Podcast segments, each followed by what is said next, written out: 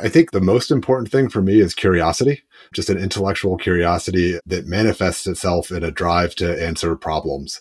At the end of the day, what we spend all our time doing is listening to our clients' hardest challenges and figuring out a new way to solve it. And if there were an easy roadmap, they wouldn't be coming to us for help. So the people who have that sort of inherent drive to solve problems.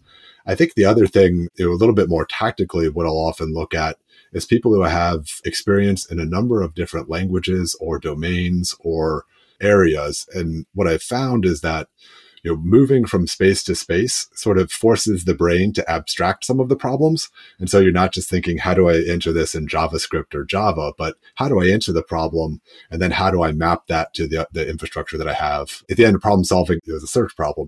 And if you have a bigger search area, you'll, you'll come up with better problems. So I think those are the two sort of the abstract and then the, the tactical representation of that. Hi, this is Sam Ramji, and you're listening to Open Source Data this week on Open Source Data, we have Dave Thomas. He's at the cutting edge of building large scale distributed systems and data analytics platforms, building fabrics, meshes, and graphs. With his focus on federal government, he works with clients to improve all aspects of their analytical systems, from data modernization to advanced machine learning algorithms. As a principal in Deloitte's analytics and cognitive practice, he helps bring innovations in the technology sector to his clients' toughest missions and decisions. Dave, thank you so much for being with us. Thanks for having me, Sam.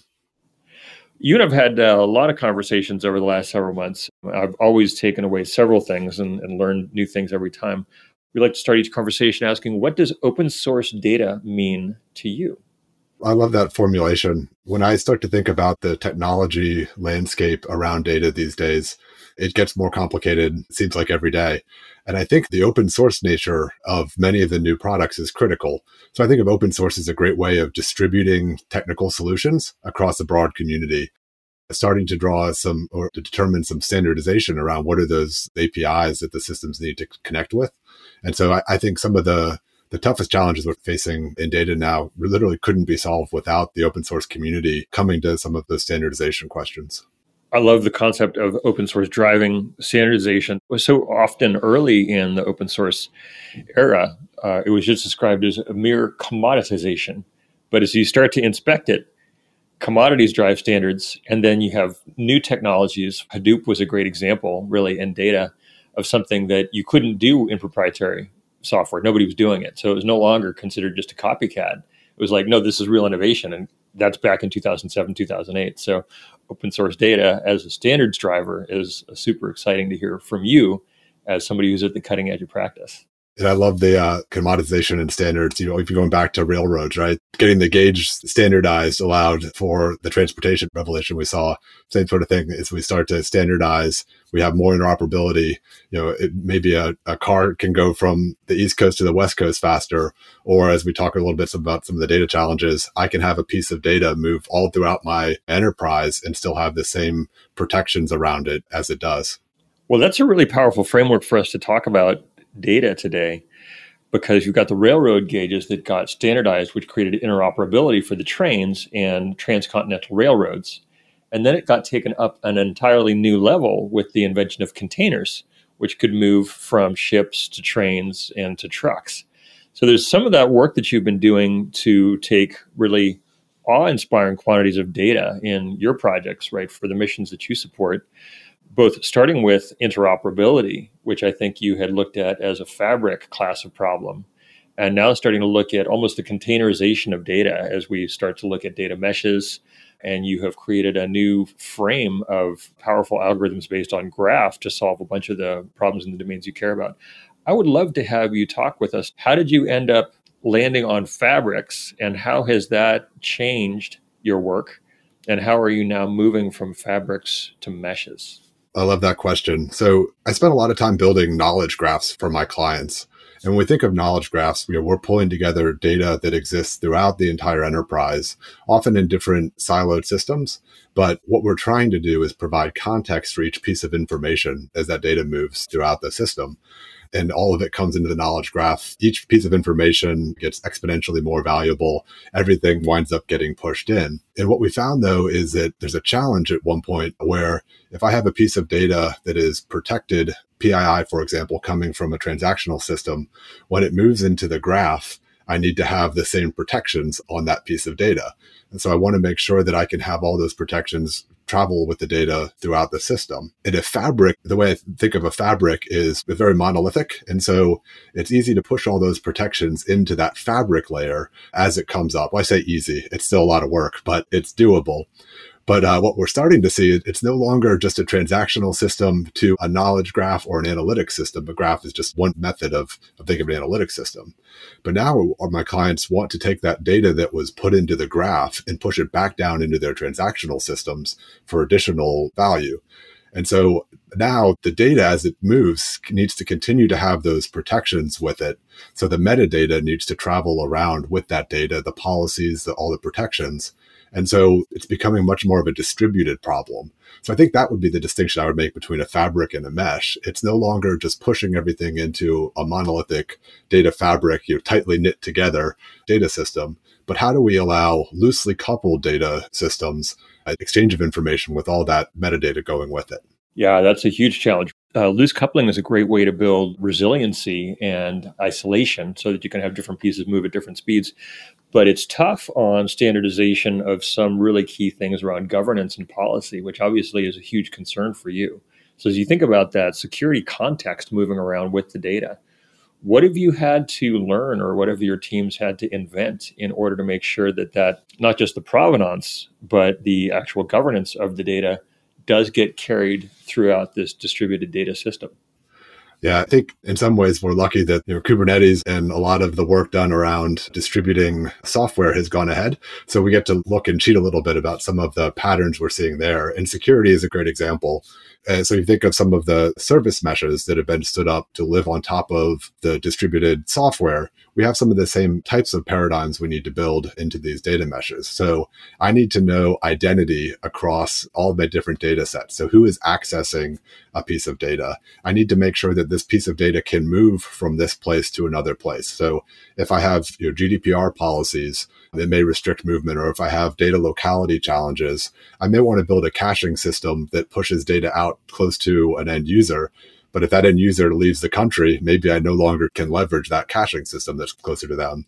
That consolidation of policy and then distributed enforcement that we see, you know, using like a sidecar model in the software realm is very similar to what we're trying to do uh, when we build these data meshes. So we have the policies and the protocols separated from the data itself, and then we push the enforcement down to the individual data elements or the, the systems that are holding those individual data elements that's both extraordinarily important as the scale of data increases, right? As we get to every company holding exabytes of data and me- needing to compute in any given project on many petabytes. It's also embarrassingly difficult to think about passing regulations or passing audit if you have to apply lawyers and teams of technologists with log files and doing log analytics.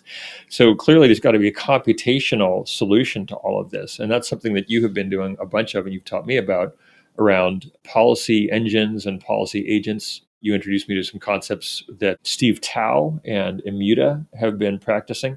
I'd love to have you talk a little bit more about how do you go from the intent to have policy, like you described for sovereignty or data locality, and actually make it a reality and then have it provably auditable? It's a great question. And part of my job is spending a lot of time with those lawyers that made the agreements around data sharing. And if you think of you know, the federal government where I spend most of my, my time, there's all these memorandums of understanding between different agencies, and there's all these different title authorities that allow people to use data differently, which have all been uh, negotiated and agreed upon in, in these MOUs. And we do literally sit down with lawyers and go from the the plain text that they've agreed upon and map that to the physical data that exists. So if we say this piece of information is PII and PII is protected, we'll actually add metadata to the physical model that we're persisting. And so we can get agreement that yes, a name is PII, and yes, the lawyer said PII can or cannot be shared. Um, and then we have that traceability all the way from the domain into, into the physical representation And that mapping is something that we ensure that we can, to your point, compute on. If that, if we move that record, that column or that file uh, somewhere else, we move the metadata with it as well. So that as we access that piece of information somewhere else, we can take that same policy, look at the policy, the accesses or the privileges of the user accessing it, and then apply those at compute time. Do I let this person get access to this data? So if you think it's a distributed attribute based control system that we're building here, where the attributes live separately than the data. And I think one of the challenges we have is there aren't that many standards around how to enforce this interoperability. Back to the open source question at the beginning, we're starting to see some some of the identity information is transferable. Things like OAuth or or OpenID are allowing us to have some of identity of the end user move around we don't have great systems yet for capturing one, that domain uh, system that's transferable. So what does PII mean in all these different contexts? And then the policy as well. We don't yet have standards. There are certainly companies adapting and innovating in that space, but the interoperability between all the systems is still something that I think over the next five years, the industry is really going to move towards.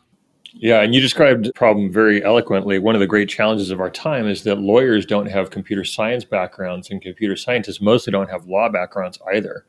I had an opportunity to talk with John Clippinger, who's been uh, at MIT and worked on identity distributed trust for a long time. And he was describing some of the work he's curious about now around computational law. And once you start chasing a certain curiosity, you start to see it everywhere. I noticed that Intuit recently came out with a, description of how they had applied graph and ML to understand the PPP and other types of loan programs and grants to large scale communities of small business owners.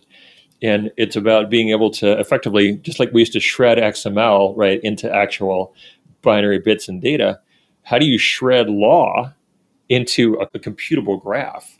Do you think about it that way? Like when you describe your challenge of talking to the lawyers and deciding this and that, is that more of a design time problem where you're coming up with rendering the policy as you imagine it to be into some programmable normal form? Or is there more of a knowledge graph approach to updating the system's understanding of what PII means or what particular policies imply?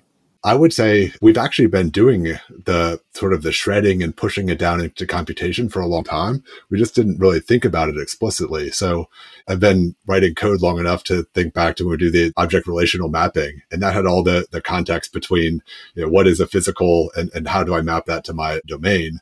And then we would have a bunch of developers who would say, well, I know this person is accessing this data and maybe it's a medical system and I can see it's the payer. So I, am going to give them you know, all the details, or maybe it's a, a clinician so they can only see the medical information, or maybe it's the billing department so they only see the address all that mapping was done by a developer somewhere in an object that was removed from sort of the view of the lawyers, which was effective, except for when you had to change those policies. Great example would be maybe the doctor shouldn't be able to see an individual's residence unless maybe the diagnosis may have something to do with an environmental factor. In that case, the place of residence might be very, very important. So those exceptions to the laws um, and the exceptions to the policies are great, but you probably don't want every developer across all your different systems making those independent mappings. And so what we're really trying to do is consolidate that mapping from the legal speak into domain that everyone can understand, and then allow the domain to be mapped explicitly to the underlying physical representation of that data. So it's something we've done a long time. I think we're just putting more discipline around it now and transparency. And I think the standards will allow us to consolidate all those rules in a place that allows us to quickly update them. And so that we have universal enforcement as well. I can see why you focus so much on meshes and graphs because this whole system needs to be so loosely distributed because the field of practice is changing, right? Law implements human beliefs and principles about how things ought to be. And as we keep changing our practice, those principles uh, shift. So there's a lot more ahead here as you think about that 10 year future of some of the projects that you're building. One of the things that I've been inspired by is the class of uh, complex problems that you're able to solve in your systems with application of graph in you know a matter of seconds, where other approaches to computing that information would take weeks or longer, uh, which wouldn't work for a lot of the projects that you're uh, you're supporting. Can you talk a little bit about your journey from working on sort of standard query approaches, large scale data. Clearly, there's plenty of opportunity for you to throw a lot of iron at analytics. And what made you start working on graphs? And then maybe I'll ask you a bit more about what can you teach us about graphs in practice. I was actually driven towards graph many years ago when it became clear that the context of a fact was important as the fact itself. So what were the relationships between, you know, an individual entity and other entities. And the classic example in graph is fraud. So if I have, I may have two different account numbers or credit cards but they're all the purchases are going to the same address. Well, that's an unusual pattern. And it might be indicative that those two credit cards are stolen, particularly if they are coming from the same IP address, or maybe if they started making a lot of unusual purchases at the same time. So while any individual purchase isn't especially interesting, all the connections around those is something that's very quick, easy to do in graph and hard to do in, in traditional computational methods. So that sort of drove me towards the graph sense. And then just sort of got fascinated by the different applications. Actually, Matthias Broecheler from DataStax was one of my early inspirations in the work that he was doing around in Titan and of course now in DataStax And some of the at scale problems, this combination of, of the graph and the distributed nature of compute was allowing me to answer questions that my clients had that literally was uh, computationally impossible until we could represent the problem as a graph. Often it is that connection, finding a community within a graph, uh, highly connected, finding unusual corporate structures, for example, if we're looking at tax evasion, all sorts of physical representations of the data and then doing that pattern detection in that space that you couldn't do in a more traditional table form. Yeah, you have a lot of needles and haystacks classes of problems in the work that you're doing, which I think actually are significant of more and more of the things that we are being asked to solve in data projects in in big companies and big organizations because the, the simple problems we already know how to solve. Yeah, absolutely. And they're simple because we know how to solve them. It's these needle and haystack uh, issues that that Graph is helping you tease out. The data mesh becomes increasingly important as we start to build these massive graphs. There are types of data that maybe not the best fit in a graph database. For example, if I have a long form text document or a lot of images, there are a lot of your graph systems where I could put that data in, but I'm probably not going to be getting a whole lot of information out of the data in that structure within the graph. So what I'd rather do most likely is link to your document storage somewhere and retrieve that information when I'm presenting it or transactional data often you know, very high volume transactional data you know time series data might not make sense to push natively in the graph and so that kept driving us towards this mesh concept where i didn't want to have everything stored there that you know, back to the sort of the fabric construct it didn't make sense to have it be a fabric where all the data lived there. But I wanted to ensure that as I was navigating the graph, as one of my end users was navigating across that graph, that all the enforcement was taking place. And if they were navigating out of the graph to these other subsystems, the enforcement traveled with them in that place. And so data mesh has become increasingly important in this polyglot world. Yeah, the problems start to look more like orchestration and choreography uh, than they do of the old uh, monolithic control. Absolutely. Some people think of graph as simply a graph database. And so you bring up the concept and uh, someone's like, oh, yeah, Neo4j. And then they just stop thinking about it. They're like, I, I kind of understand that. But what you're doing is going from graph database to graph data and applying graph as a, a concept for how you model, understand, build algorithms against data. And as you distribute your data sources more and have both a, an input output layer across this distributed data system, the way that you're applying graph is ending up being really powerful, I think. I'd love for you to talk a little bit about the changes that you've had to implement, if any, between graph on a fabric or a more monolithic uh, system versus graph against a mesh, a more distributed data architecture. It's a really interesting challenge. I think a lot of the the graph people, if you will, do think of it as um, well. They either think of it as a database or as a, a math problem, and sometimes those overlap, but not always. We certainly have a lot of folks who ask, "Can you solve this problem with graph?" or "Is this a graph problem?" And what we find is that the answer is usually it, it depends, right? A classic consulting answer. Um, but uh, but thinking of it as a do you need additional context? Do you need additional information around the set of facts? Is typically how we engage in those types of questions. And you know, the data mesh versus the data fabric piece, if you're the graph math people over here, if, if they need the numbers in the graph to do calculations, it probably needs to get sucked into the graph itself. The graph database people uh, maybe spend a little bit more time in the mesh where not all the data is necessarily located.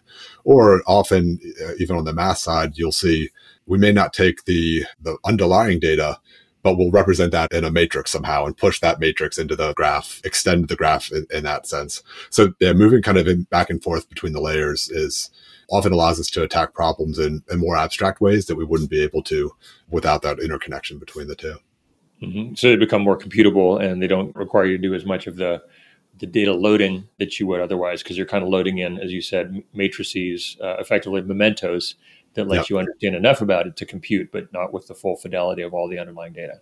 Yep. Yep. Exactly. Interesting. Hey, so you are solving, in some cases, safety, sort of life critical at the other end of the spectrum, some of these things around finance and and tax and fraud and other risks. So you've built some pretty awesome systems. Many of us will probably end up reaching where you're at now over the next few years. From your point of view, what's unsolved? Like, where are you seeing white space in, in the industry? What are the things that you wish open source projects or vendors or anyone would provide that would make the future show up faster or just make your next job easier? It's really around the standards and interoperability. There's so many different ways that we express, uh, persist query data nowadays and the standards around or or I should say maybe tangential to the explicit APIs are the challenges that we often face. So how do we how do I pass identity uniformly into a system? How do I abstract metadata out of the persistent capabilities so that I can enforce that metadata across all of the different uh, systems? And critically, how do I make it such that we can adapt a standard? And if I have a, a search API or a a GraphQL API, I can, regardless of how I'm querying the data and how that data is represented, I can make sure that the, the metadata around that is consistent and enforced and expressed in a domain level that I can, I can map policy to, and that the identity information can also be passed into that same query. I can trust the optimization engines of the, the various persistence layers to respond in, a, in the fastest way. I think that's the area where I would love to see the industry start to come to some agreement.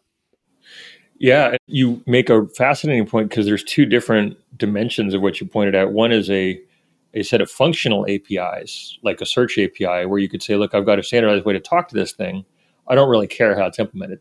But then you've also got like a structural or an infrastructural API, which, as we learned from the Kubernetes breakthrough, kind of paved the way by, by Terraform, going from imperative API to a declarative API, which tells the system, I would like you to assume the following state. I don't care how you do it, but when you figured it out, like come back and tell me that you're ready for action. And you've got both of those things, I, I think I heard in what you were asking for. I love the way you phrase that. Right now, it's it's very much the imperative approach. We are saying we have to take this type of information. We have to understand how the data is persisted. And so we're taking the metadata information, we're taking the identity information and knowledge of the the persistence layer, and we're building the systems now to co- combine all those and give the answer back. I'd love to not have to do that. Allow the system to tell me the best way to take that information and build optimizers so that it's a lot faster than than we can build ourselves. And so having to build one of those optimization patterns for every single possible database or, or form of database our clients have is you know, cost prohibitive and really limits some of the main challenges that we get to tackle because we're spending a lot of time in this infrastructure space. That's super helpful. And I look forward to working with you on some of these standardization and interop challenges. I've got two last questions for you. I know we're short on time. The first is you lead large teams and uh, complex projects. And a lot of the people in the open source data community are are in the earlier parts of their journey on uh, distributed systems, distributed data. What do you look for, and what advice do you give for people who are not necessarily starting out, but what do you look for when you're hiring into your team? Because what, one thing that you do many times a year is you build new teams, right, for new projects. So help us see through your lens, right, as an architect and a technology leader and, and a practitioner? I think the most important thing for me is curiosity, just an intellectual curiosity that manifests itself in a drive to answer problems. At the end of the day, what we spend all our time doing is listening to our clients' hardest challenges and figuring out a new way to solve it. Uh, and if there were an easy roadmap, they wouldn't be coming to us for help. So, the people who have that sort of inherent drive to solve problems, I think the other thing, you know, a little bit more tactically, what I'll often look at is people who have experience in a number of different languages or domains or areas. And what I've found is that you know, moving from space to space sort of forces the brain to abstract some of the problems. And so you're not just thinking, how do I enter this in JavaScript or Java, but how do I enter the problem? And then how do I map that to the, the infrastructure that I have? At the end, of problem solving is a search problem, right?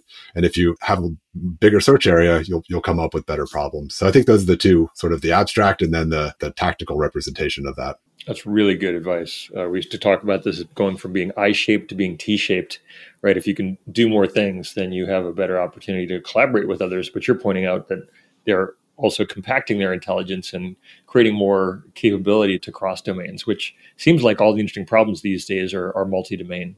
Absolutely.